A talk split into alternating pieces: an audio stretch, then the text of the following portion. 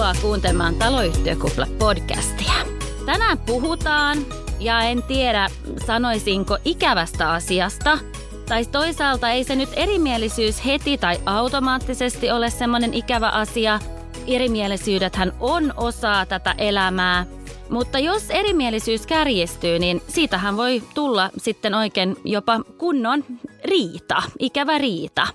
Näistä erimielisyystilanteista on, on tänään mukana juttelemassa Jasmin Jane, varatuomari ja luvan saanut oikeudenkäyntiavustaja Fondiasta. Tervetuloa. Kiitos, kiva, että sain tulla. Ja myöskin Pia Slögs, luvan saanut oikeudenkäyntiavustaja ja hankepäällikkö ja sovittelija naapurussovittelukeskuksesta. Tervetuloa. Kiitos, kiva olla täällä.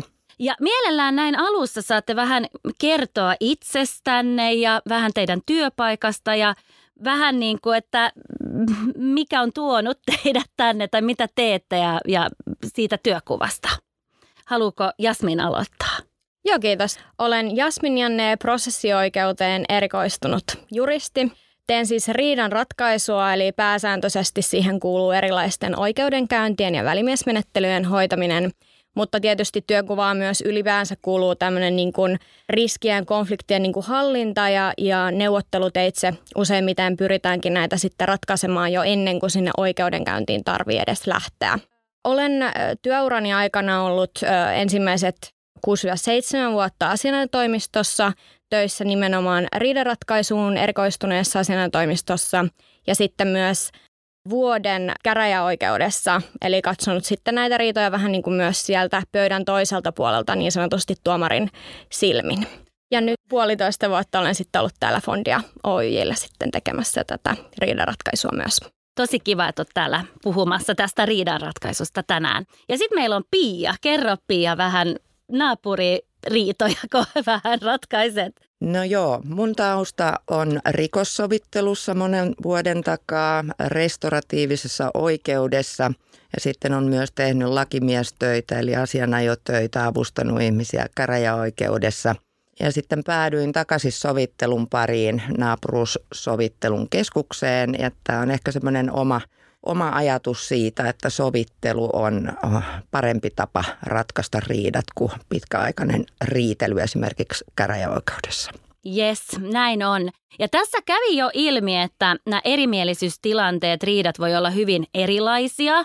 Ja, ja taloyhtiö voi joutua erimielisyystilanteeseen vaikka urakoitsijan kanssa tai sitten siellä on näitä naapuririitoja tai taloyhtiöt ja joku – asukas, osakas on, on eri mieltä.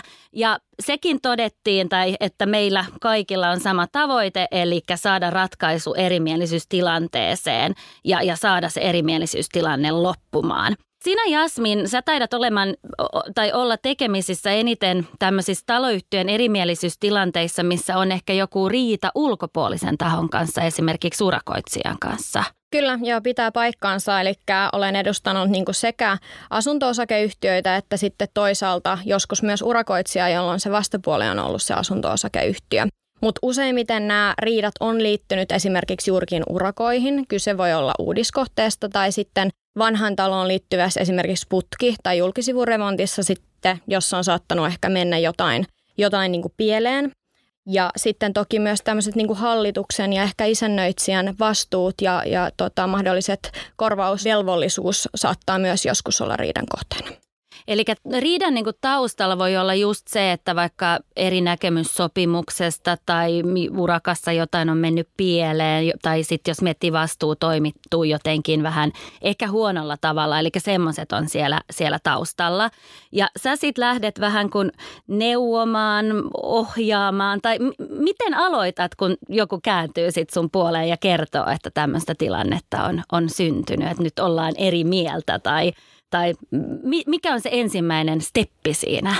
Joo, ehkä tässä voisinkin niin kuin rohkaista ottamaan vähän aikaisemmassa vaiheessa yhteyttä. Että monesti niin kuin otetaan siinä vaiheessa sitten vasta yhteyttä, että riita on jo tosi niin kuin eskaloitunut ja ollaan niin kuin molemmat osapuolet on siellä omissa poteroissaan. Niin useimmiten, jos varsinkin halutaan myös tämmöistä niin sovinnollista neuvotteluratkaisua, niin mitä aikaisemmassa vaiheessa ottaa yhteyttä, sen parempi. Mutta toki niin kuin sanoit, yleensä nämä riidat liittyvät johonkin niin kuin sopimuksen tulkintaan tai vaikka siihen, että mitä ollaan sovittu, että siinä urakas tehdään tai että onko siitä nyt sitten syntynyt siinä urakan yhteydessä jotain vahinkoa vai ei. Niin silloin tietysti lähdetään aina siitä, että katsotaan niitä, niitä asiakirjoja, mitä siellä on sovittu. Ja tässäkin ehkä voisi antaa sellaisen vinkin, että, että miten paremmin se urakka on esimerkiksi dokumentoitu, niin sen parempi sitten niin kuin myöhemmin. Ja esimerkiksi urakoissakin monesti se, mitä alun perin sovitaan ja sitten kun se urakka siinä elää, niin, niin se voi vähän niin kuin muuttuakin ja joudutaan hakemaan eri teknisiä ratkaisuja kuin on ehkä alun perin ajateltu. Niin se, että missä vaiheessa sitten vaikka muutetaan sitä alkuperäistä suunnitelmaa ja mitä sitten on sovittu, onko sovittu, että se vaikuttaa vaikka aikatauluihin, kaikesta näistä on hyvä pistää vähän mustaa valkoiselle, niin sitten se auttaa myöhemmin. Eli ymmärsikö mä oikein, että jopa voi kääntyä sun puoleen ennen kuin siellä edes on sitä erimielisyystilannetta? Että jos vaikka olosuhteet muuttuu tai jos vaikka taloyhtiöllä on joku, ne pohtii, että tämä voi olla semmoinen asia, että, että myöhemmin joudutaan palaa tähän asiaan ja mietitään vaikka miten se dokumentoidaan tai miten se tehdään, niin ihan voi ennakoida ja ennen kuin edes sitä riitaa on, niin kääntyä sun puoleen ja, ja pystyt vähän neuvomaan jopa niin, ettei niitä riitoja synny. Kyllä, juuri näin. Musta tuntuu, että usein ehkä, ehkä ihmiset vähän niin kuin pelkääkin kääntyä juristin puoleen, että voidaan joko ajatella, että, että se juristin mukaanotto niin kuin eskaloi sitä tilannetta, mutta tässäkin sanoisin, että sen ei tarvitse näkyä edes sille vastapuolelle ylipäänsä, että juristin puoleen ollaan niin kuin käännytty, että mä voin neuvoa siellä kulisseissa tätä asiakasta ja se asiakas voi itse sitten hoitaa sen sen niin kuin kommunikoinnin sinne vastapuoleen päin, ihan miten katsotaan niin kuin parhaaksi. Eli tässä ei tarvi niin kuin ajatella niin, tai jotenkin mä kuulen tämän, kun se riita on siellä syntymässä, niin sanotaan mä käännyn lakimiehen puoleen, Kyllä. että nyt otan sen asianajajan. Niin ei tarvi miettiä niin, vaan ihan niin kuin ilman, että on edes riitaa, niin voi kysyä niitä neuvoja. Kyllä, juuri ehdottomasti niin kuin näin. Ja sitten joskus se voi myös ehkä auttaa sitä tilannetta, että, että sanotaan, että selvä, nyt otan lakimiehen tähän mukaan. Et, et, mutta et se on silloin mun mielestä tilannearvio pitää tehdä asiakkaan kanssa, että että voiko se niinku eskaloida sitä vai voiko se sitten ehkä vähän tuoda semmoista muskelia niiden omien näkemyksien taakse, että sanotaan, että me ollaan jo konsultoitu tässä lakimiestä. Eli vähän pelisilmää tässä Nimenomaan, myös. kyllä, Joo. nimenomaan. Miten Pia, säkin ehkä joudut vähän pelisilmää käyttää siellä, kun, kun sovittelet naapuririitoja. Ja myöskin tässä, kun Jasmin toi esille, että ehkä käännytään vähän niin kuin viime hetkellä hänen puoleen, niin oot sä huomannut samanlaisia piirteitä, kun siellä on, on vaikka niitä naapuririitoja? Joo, kyllä, kyllä se on huomattavissa myös meillä, meillä sovittelussa, että pääsääntöisesti käännytään – ja pyydetään apua liian myöhään, eli silloin kun on jo taloyhtiössä riidelty vuosikausia. Eli, eli samaten niin kuin Jasmin tässä rohkaisen olemaan yhteydessä, olkoon sitten lakimies tai sovittelu, mutta siinä vaiheessa joku ikään kuin alkaa tuntumaan, että ilmapiirissä on jotakin tai, tai vaikka naapurit valittaa toisistansa hieman useammin kuin tavanomaista tai – tai viimeistään siinä vaiheessa, kun esimerkiksi taloyhtiössä alkaa olemaan hallituksen sisällä vaikka välit, niin, niin jotenkin tulehtuneet, että päätöksenteko hankaloituu, niin, niin siinä vaiheessa ollaan jo menty aika pitkälle.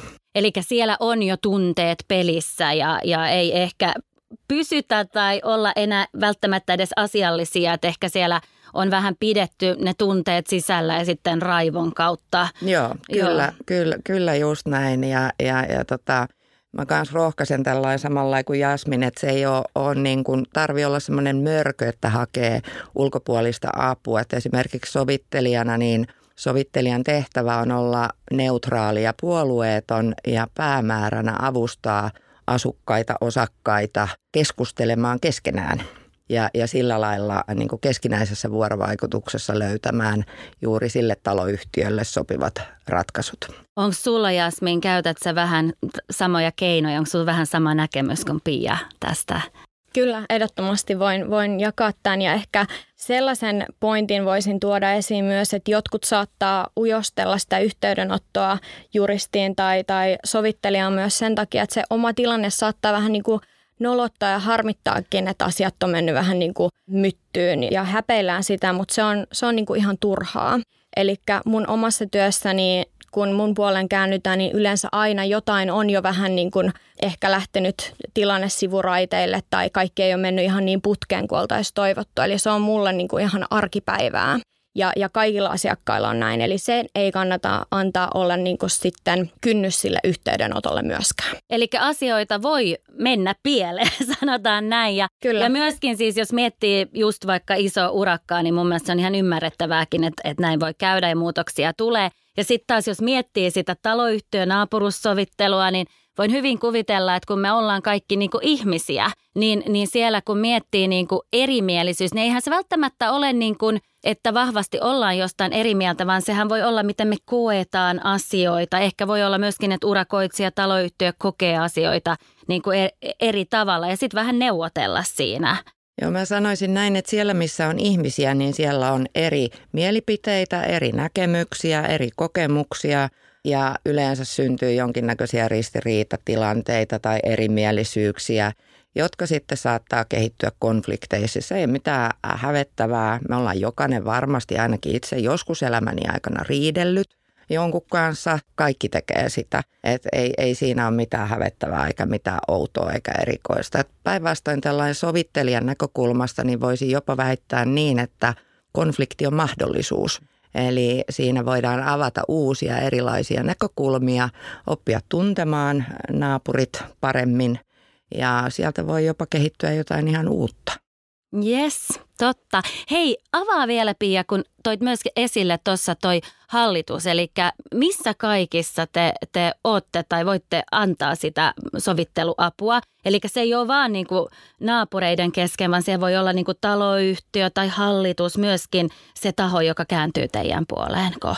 Joo, eli siis naapuruussovittelun keskuksen toimintaympäristö on naapuruus ja se on se, mikä pitää olla, olla, että ei sovitella muita asioita kuin nämä, jotka liittyy asumiseen ja naapuruuteen. Mutta siis sovitteluun tulee vuokrataloyhtiöiden asukkaita, omakotiasujia, rivitaloja, kerrostaloja, asunto-osakeyhtiöitä. Konfliktit voi olla hyvin moninaisia. Ne voi olla vaikka tämmöinen sosiaalinen konflikti, riitatilanne kahden naapurin välillä, vaikka äänimaailmasta. Toinen on yötyöläinen ja toisessa – asuu pieniä lapsia, jotka herää kuudelta aamulla äänekkäästi. Esimerkiksi näin. Voi olla huonoa ilmapiiriä, riitasuutta vaikka talon yhteisien tilojen käytöstä, mutta sitten toinen osa näitä konflikteja voi olla vaikka hallituksen sisäinen konflikti, joka hankaloittaa päätöksentekoa vaikkapa näistä erilaisista asioista, joita Jasmin tuossa äsken kuvasi. Ja, ja sehän on sitten taloyhtiöllä aika paha paikka, jos, jos hallitus on kykenemätön esimerkiksi tekemään hankintapäätöksiä tarvittavista remonteista ja näin poispäin. Eli silloin voidaan sovitella näitä ikään kuin sitä sosiaalista konfliktia hallituksen sisällä ja edesauttaa sitä yhteistyötä ja päätöksentekoa.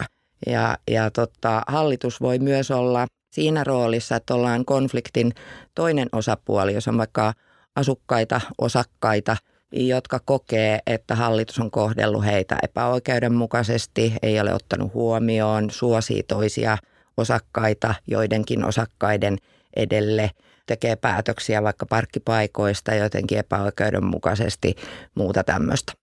Olisin itse asiassa jatkanut just vähän tuohon, että kun aloitettiin sillä, että kysyttiin, että, että, että mitä kannattaisi, että mistä lähdetään niin kuin liikkeelle, niin semmoinen tietynlainen niin kuin aktiivisuus, niin kuin puhuttiinkin, on tosi tärkeää, että se otetaan niin kuin mahdollisimman aikaisessa vaiheessa yhteyttä, mutta mä ymmärrän, että siinä on nimenomaan niitä haasteita, koska taloyhtiön hallituksessa on useimmat, niin kuin, siinä tehdään vapaaehtoisesti niin kuin taloyhtiön eteen töitä, monilla on oma se päivätyö, ja omat niin kuin arjen muut kiireet ja sitten sitä tehdään vähän niin kuin siihen päälle. Ja niitä taloyhtiön hallituksen kokouksia ei välttämättä ole kauhean niin kuin usein välttämättä ja sitten niissä pitäisi tehdä niin kuin isoja päätöksiä niin mä ymmärrän, että se haaste on siinä se olla niin kuin aktiivinen sitten, mutta se riski, jos ei olla aktiivisia taas sit voi olla se, että vaadeoikeus voidaan niin kuin menettää niissäkin tapauksissa, että se olisi. Eli se, että jäädään niin kuin passiiviseksi esimerkiksi jostain niin kuin urakassa tapahtuneesta virheestä pitkäksi aikaa, voi tarkoittaa sitä, että siinä vaiheessa, kun siihen herätään, että tästä pitäisikin ehkä esittää joku korvausvaatimus, niin se juna on saattanut niin kuin mennä jo. Hei, erittäin hyvä pointti. Eli sen lisäksi, että kannattaa riittävän ajoissa olla yhteydessä sen takia, että on helpompi neuvotella, se ei ole niin paha riita, niin vielä kaiken lisäksi kannattaa myöskin olla yhteydessä riittävän niin kuin aikaisin, ettei menetä niitä oikeuksia vedota johonkin virheeseen. Tämä oli erittäin hyvä, hyvä, hyvä lisää siihen, että miksi kannattaa, ei kannata pelätä meitä lakimiehiä ja miettiä, että ei käännytä meidän puoleen, vaan nimenomaan kääntyä, kun, kun tarve on. Mutta hei, sitten mietitään sitä tilannetta, että on uskallettu, menty niin pitkälle, että meitä on niinku lähestytty. Ja sitten tota, Sä sanoit Jasmin, että ensin voi olla ennen kuin on se riita, eikä te välttämättä ole heti niin yhteydessä edes siihen toiseen puoleen, vaan voit neuvoa sitä päämiestä. Mutta tietysti tämä sovittelu, niin sehän jo heti, eikö niin vähän niin edellyttää sitä toista osapuolta mukaan. Niin onko se niin, että, että ne lähestyy molemmat osapuolet, tai onko se niin, että, että toinen lähestyy teitä ja te otatte yhteyttä siihen toiseen? Miten, mitä se, niin kun kääntyy teidän puoleen, niin, niin voiko kääntyä suoraan vaan tietämättä, miten toinen siihen suhtautuu? Voi kääntyä ihan, ihan itsekin meidän puoleen ja, ja kysyä alkuun vaikka neuvoja ja, ja voidaan lähteä liikkeelle – sovitteluprosessilla me ei tarvita itse asiassa muuta kuin vastapuolen tai toisen naapurin nimi ja puhelinnumero esimerkiksi. Ja, ja me lähdetään liikkeelle siitä, että me käydään tämmöiset erilliskeskustelut kummankin kanssa ja sitten sen jälkeen keskustellaan osapuolten kanssa, että onko he valmiita ja halukkaita kohtaamaan sitten sovittelijan kanssa. Meidän prosessi on hyvin joustava. Me joustetaan sen mukaan, kuinka monta osapuolta asiassa on, onko kaksi vai kaksikymmentä – Eli sovittelu voi olla ohi sillä lailla, että tavataan kaksi ihmistä kumpikin ensin erikseen ja sitten yhdessä, jolloin he pääsee sopimaan nämä riitansa, oli ne mitä tahansa. Ja sitten jos haluavat, voidaan sopia tämmöinen seurantatapaaminen. Jos on koko taloyhtiön kattava riitaisuus, niin silloin toki prosessit on myös pidempiä. Siellä voidaan järjestää erillistavaamisia, pienissä ryhmissä tapaamisia ja sitten vaikka iso tapaaminen, jossa on kaikki halukkaat paikalla. Ja näitä tapaamisia voi olla useampia, missä käsitellään sitten näitä vuorovaikutukseen, sosiaalisiin suhteisiin liittyviä asioita. Eli koska meidän palvelu on maksuton, sosiaali- ja terveysjärjestöjen avustuskeskus STEAN rahoittama, niin meillä ei sovitella siis taloudellisia asioita. Eli silloin on, on syytä kääntyä lakiasiantoimiston tai asianajotoimiston puoleen tai käyttää esimerkiksi tuomioistuinsovittelua. Et meillä, meillä sovitellaan näitä sosiaalisia suhteita tai konfliktitilanteita. Yes. Ja, ja se on siis hyvin joustava sit on, se sovittelu. On, kyllä, joo, kyllä. Joo. Miten Jasmin, kun sun puoleen sitten käännytään ja, ja tulee se, että on sitten oikeasti se erimielisyys, pitää saada joku ratkaisu, niin oletan, että lähdetään siitä, että sovitaan se nimenomaan. Niin miten se on sitten se prosessi, miten se etenee? Onko se myös niinku semmoinen joustava, pidetään neuvotteluja vähän, keskustellaan? Kerro vähän siitä. Joo, kyllä itse asiassa toi alku kuulostaa meilläkin hyvin pitkälti samalta kuin mitä Pia kertoi. Eli lähdetään kanssa aina hakemaan ensin sitä, sitä sovintoratkaisua. Eli neuvotellaan, joko voi olla sillä tavalla, että osapuolet neuvottelee niin kuin keskenään ja mä avustan siellä sitten siellä kulisseissa. Tai sitten jos molemmat osapuolet ovat jo niin kuin selkeästi kääntyneet juristin puoleen, niin myös nämä juristit voivat niin kuin neuvotella sitten keskenänsä näiden asiakkaittensa puolesta yleensä tosiaan otetaan alkuun tämä neuvotteluvaihe. Näitä voidaan käydä ihan niin kuin vapaamuotoisesti, voidaan tavata puhelimitse, sähköpostitse. Jos näyttää siltä, että valitettavasti niin kuin sovintoon ei tässä vaiheessa päästä, niin yleensä sitten tämä niin kuin prosessi jatkuu sillä tavalla, että lähetetään sitten niin kuin tämmöiset virallisemmat niin kuin kirjeet, jos esitetään sitten vähän tarkemmin ne vaatimukset ja vaatimusten perustelut – ja jos sitten siinäkään ei, ei saada sopua aikaiseksi, niin sitten se kanne nostetaan sitten siinä vaiheessa ja sitten siihen tulee vastaus ja, ja se, se käräjäoikeus tai välimiesmenettelyprosessi käynnistyy. Mutta mä haluan korostaa, että, että sovinto on siis mahdollinen myös tässä vaiheessa. Eli sopia voi missä vaiheessa vain, vaikka tämä, käräjäoikeus tai välimiesprosessi olisikin niin kuin käynnistynyt. Yes, hyvä. Ja siis vielä tässä, kun se puhutaan sovintoja ja sovitaan, niin, niin, tai korostetaan se, niin, niin ootteko te samaa mieltä, tai mä oon ainakin ajatellut niin, että siinä kun on se riita tai kun lähdetään, niin kannattaa olla myöskin vähän valmis niin kuin kompromisseihin. kannattaa vähän niin kuin joustaa siitä niin kuin ehkä omasta näkemyksestä. Ja, ja mä lähden vahvasti siitä, tai mä itse toivoisin, että saataisiin just se sovinto aikaiseksi. Eli ei mentäisi niin pitkälle sinne oikeuteen ja katsotaan, niin kuin, että mikä tuomio tulee ja, ja sitten joutuu vähän kuin elää sen tuomion kanssa. Mä jotenkin näkisin, että kun me saadaan se ratkaisu, se sovinto, niin ehkä molemmat vähän joustaa. Molemmat on ehkä voittajia siinä. Niin ootteko te huomannut, tai onko tämä semmoinen niin ajattelu, mikä teilläkin on ja vähän kannustatte ehkä jopa ihan kompromisseihin ja, ja saamaan se sovinto aikaiseksi? Joo, kyllä ehdottomasti, että, että sovintohan on on yleensä sitä, että molemmat joutuvat vähän tulemaan vastaan. Ja sanoisin myös, että, että laiha sovinto on myös aina parempi kuin lihava riita. Jes, tämä on just tämmöistä, mitä mä koko ajan pidän mielessä. Ja kuvittelen, että Pialla teillä varmasti ehdottomasti on, on vähän sama. Mä en henkilökohtaisesti pidä sanasta kompromissi sovittelukontekstissa. Ja mä lähden siitä, että hyvä sovittelu on sellainen, missä molemmat voittaa. Okei. Eli, eli tota, jos mennään käräjäoikeuteen siis ihan loppuun asti niin, että tuomari tekee sen ratkaisun, niin yleensä siellä toinen voittaa ja toinen häviää. Ja nyt tietysti tilanne on eri, jos puhutaan taloyhtiöstä vastaan esimerkiksi urakoitsija ja urakka on valmis, heidän ei tarvitse jatkossa olla toistensa kanssa välttämättä tekemisissä. Mutta jos puhutaan tilanteesta, joka on taloyhtiön sisällä, niin heidän tulee myös jatkossa elää siinä vierekkäin rinnakkain, jolloin se, että molemmat tai kaikki osapuolet kokee saaneensa jotakin hyvää sovittelusta, niin se edesauttaa jatkoelämää. Eli naapurihan on meille kaikille läheinen, asutaan vierekkäin, ei välttämättä läheinen niin kuin henkilönä, mutta, mutta kuitenkin siinä lähellä joka päivä.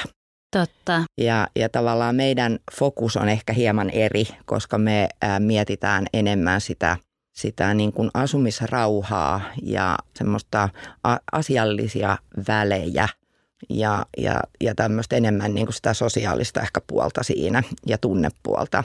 Ja näinhän se on, että vaikka riideltäisiin rahasta, niin yleensä siellä on tunteet mukana – ja se, että lähdetään ikään kuin sovittelussa kartottamaan ja pyritään löytämään, yleensä se onnistuukin niin kuin osapuolten yhteisiä tarpeita tai toiveita, eli asetetaan yhteisiä päämääriä.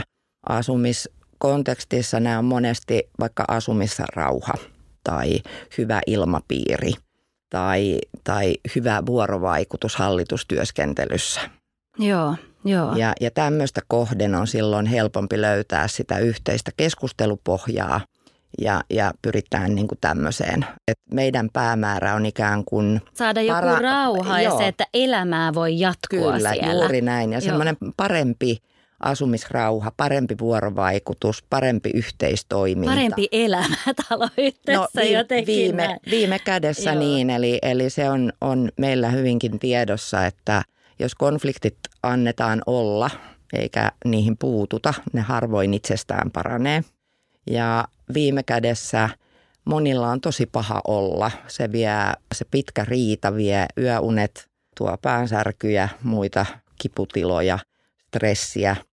Vaikuttaa, ja kun se on kuitenkin joo. sun oma koti. Kyllä. Et jokainen tietää, kuinka tärkeä se oma koti on, että kun tulee pitkän työpäivän jälkeen vaikka kotiin, niin haluaa olla rauhassa. Ei halua, että on se pelko, kun tulee taloyhtiön pihalle, että näekö mä sitä naapuria nyt, pitääkö mun odottaa hetken, että mä voin kyllä, mennä kyllä. kotiin. Niin varmasti tämä tavoitellaan, kyllä. että voidaan jatkaa elämä hyvässä hengessä. Joo. Joo, ja itse asiassa tietyssä mielessä noin samat pätee myös yritysten välisiin riitoihin koska totta kai se, että on riita päällä, niin vie myös sen yrityksen aikaa ja resursseja, joka on sitten pois siis muuta bisnekseltä. Joo, se vie aikaa vähän kuin turhaan, Kyllä. turhiin asioihin. Totta, Kyllä. totta. Mutta hei, nyt ollaan puhuttu tästä niin kuin sovittelusta ja meillä on sama tavoite saada riitaa niin kuin sovittua, mutta jos sit käy niin, että se on niin kuin mahdotonta, niin tota, puhutaan kohta Jasmin sunkaan siitä, että joudutaan oikeudenkäyntiin, mutta vielä haluan Pialta kysyä, eli jos se naapurisovittelu ei onnistu,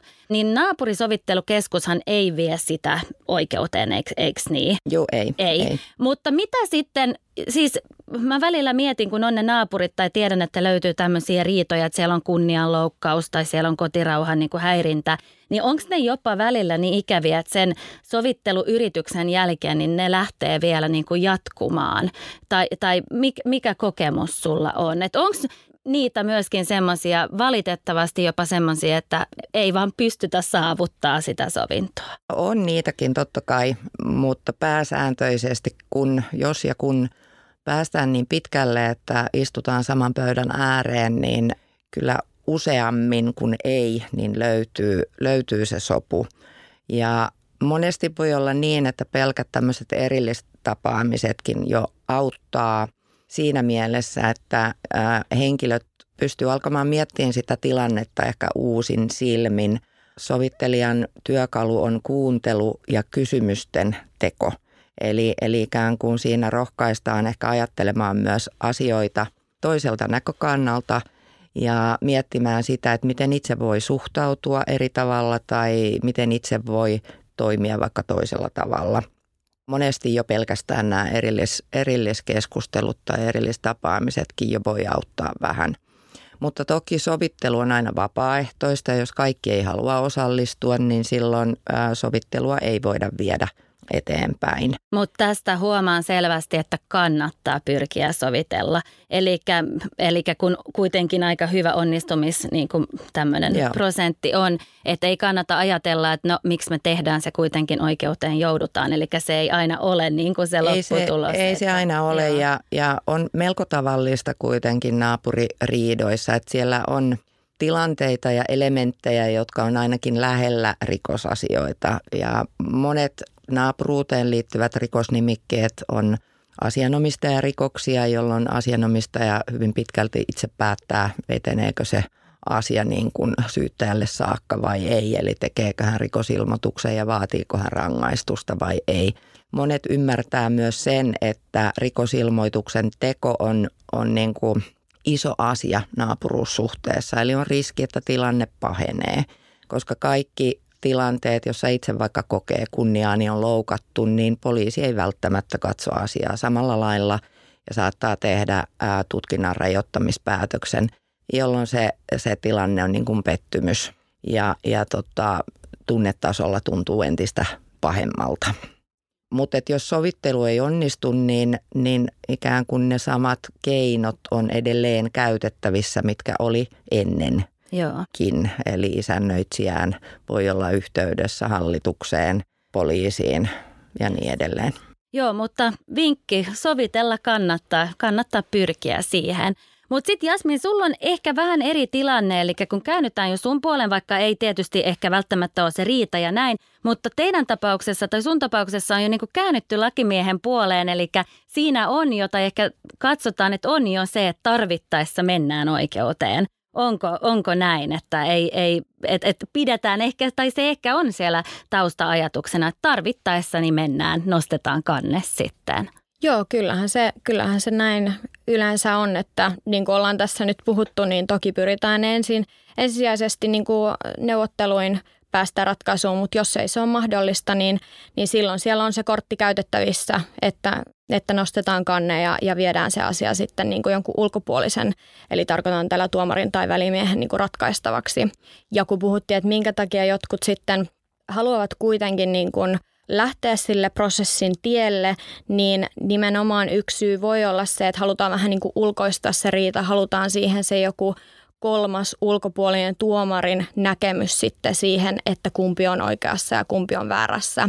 Ja toisaalta sitten joskus olen törmännyt myös siihen, että, että taloyhtiön vaikka hallitus ei ole valmis välttämättä ottamaan sitä vastuuta siitä sovitteluratkaisusta sitten itselleen, että vaikka luovutaan osaista vaatimuksia sovinnon saavuttamiseksi, vaan ennemmin niin kuin viedään se sitten sinne niin kuin tuomion asti ja sitten katsotaan, mitä se tuomari tai välimies päättää. Ja sitten tietyssä mielessä sen päätöksen kanssa on, on niin kuin helpompi elää, että ei tarvitse jäädä jossittelemaan sitä, että tuliko sovinnossa nyt sitten se oikea, niin, että oikea ratkaisu, jep. että olisiko voitu saada enemmän tai, tai näin. Eli noi on semmoisia asioita, kun te pohditte sen päämiehen kanssa ennen kuin nostatte sitä kannetta – mitä muuta ehkä mietitte? Tai mietittekö, että pitää olla joku taloudellinen intressi, ei mennä ihan pienissä asioissa mm. oikeuteen mm. asti?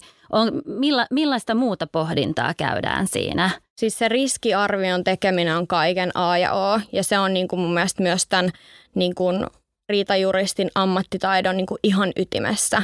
Eli pitää pystyä näkemään se juttu objektiivisesti. Usein molemmilla niin kuin osapuolilla on tietysti hyvin niin kuin he katsovat niin kuin omasta näkökulmastaan sitä, sitä asiaa ja ovat tietysti molemmat yleensä mielestään niin kuin oikeassa. Mutta sen ammattilaisen tehtävä on silloin nähdä se, se juttu juridisesti ja arvioida sitä, että mitkä menestysmahdollisuudet tällä omalla asiakkaalla on tässä jutussa. Ja siihen liittyy niin kuin sitten monenlaiset erilaiset kysymykset. Usein esimerkiksi nämä urakkariidat on tosi teknisiä, että ei puhuta, että ne on niin kuin juridisia kysymyksiä, eli ei lähdetä siitä, että onko joku lain tulkinta nyt oikea vai väärä, vaan siitä, että onko tämä korjaus vaikka tehty teknisesti oikein. Tai onko Eli se... se voi olla vähän teknis-juridinen jopa kyllä, se asia. Kyllä Joo. nimenomaan. Tai että onko tämä tekninen ratkaisu nyt ollut sen alkuperäisen sopimuksen mukainen ja täyttääkö se niin kuin nämä sovitut vaatimukset. Ja, ja niin kuin sanoit, nämä on näitä tämmöisiä niin kuin teknis-juridisia kysymyksiä. Ja silloin se tarkoittaa, että näyttökysymykset korostuvat. Eli se, joka tekee sen väitteen tai vaatimuksen, pitää lähtökohtaisesti näyttää, että se väite on oikea. Tai se, että jos on tapahtunut vahinko, niin pitäisi pystyä näyttää, että se vahinko on just johtunut sen vastapuolen menettelystä. Ja sitten pitäisi vielä pystyä näyttämään, että mikä sen vahingon niin kuin euromäärä on. Eli siinä on paljon tämmöisiäkin kysymyksiä, jotka tulee ottaa huomioon. Ja sitten ehkä yhden pointin toisin vielä esille, että että kun puhutaan tämmöisestä vaikka teknisestä riidasta, niin on hyvä hahmottaa myös se, että jos mennään vaikka käräjäoikeuteen, niin sitä riitaa ratkaisemassa on juristi, jolla ei ole välttämättä tai ei ole useinkaan mitään teknistä koulutusta.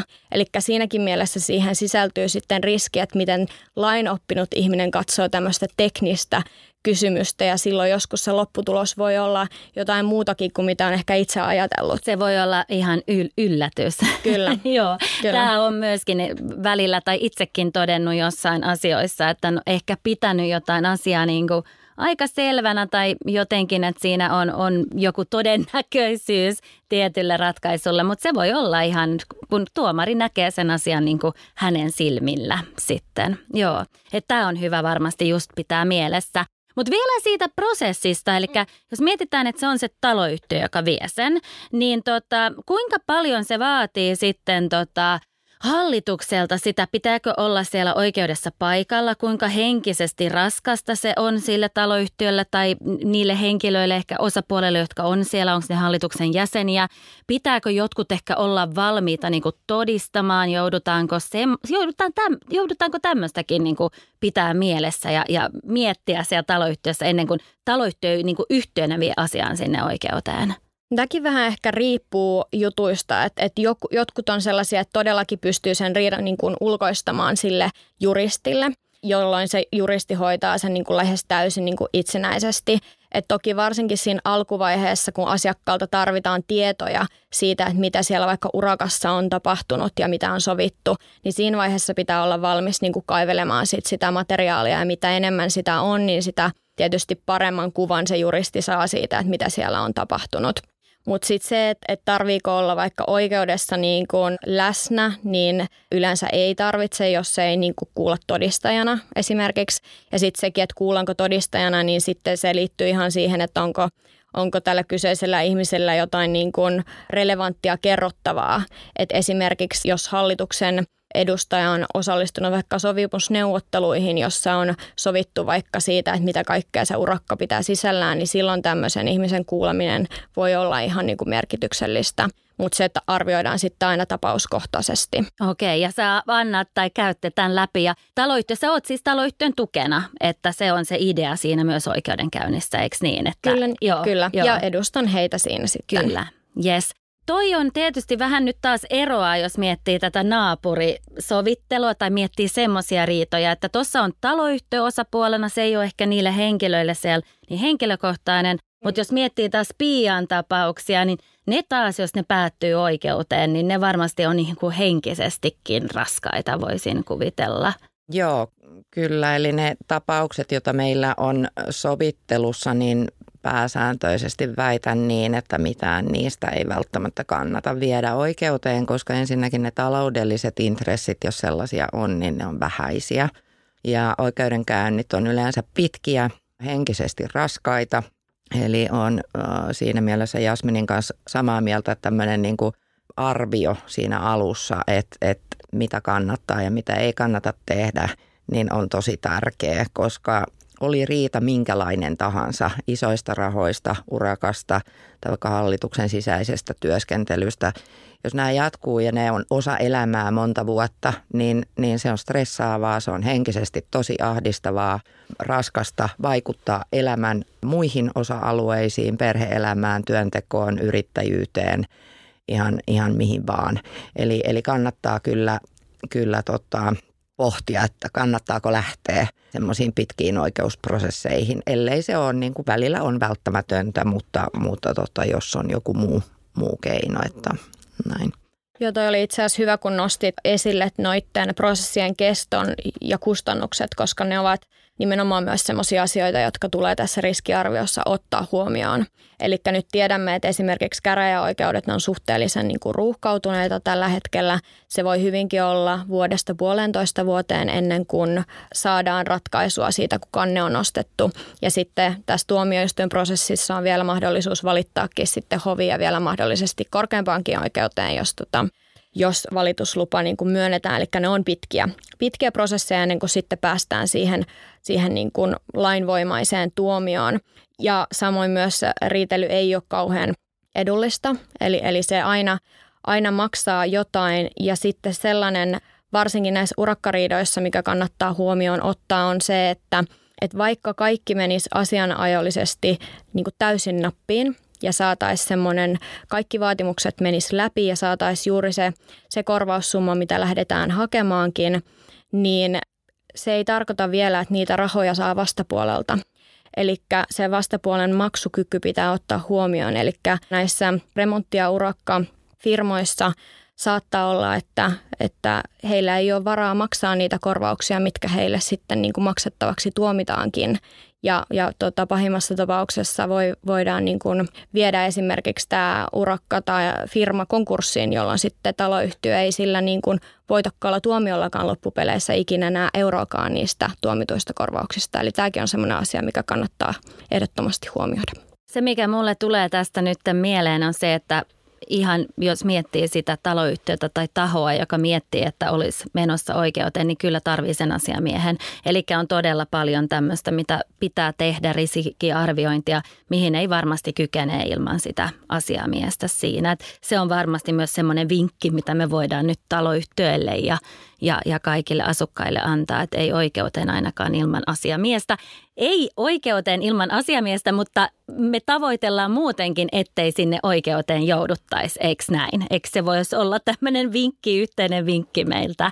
Onko mä tulkinut teidät oikein, että näin on?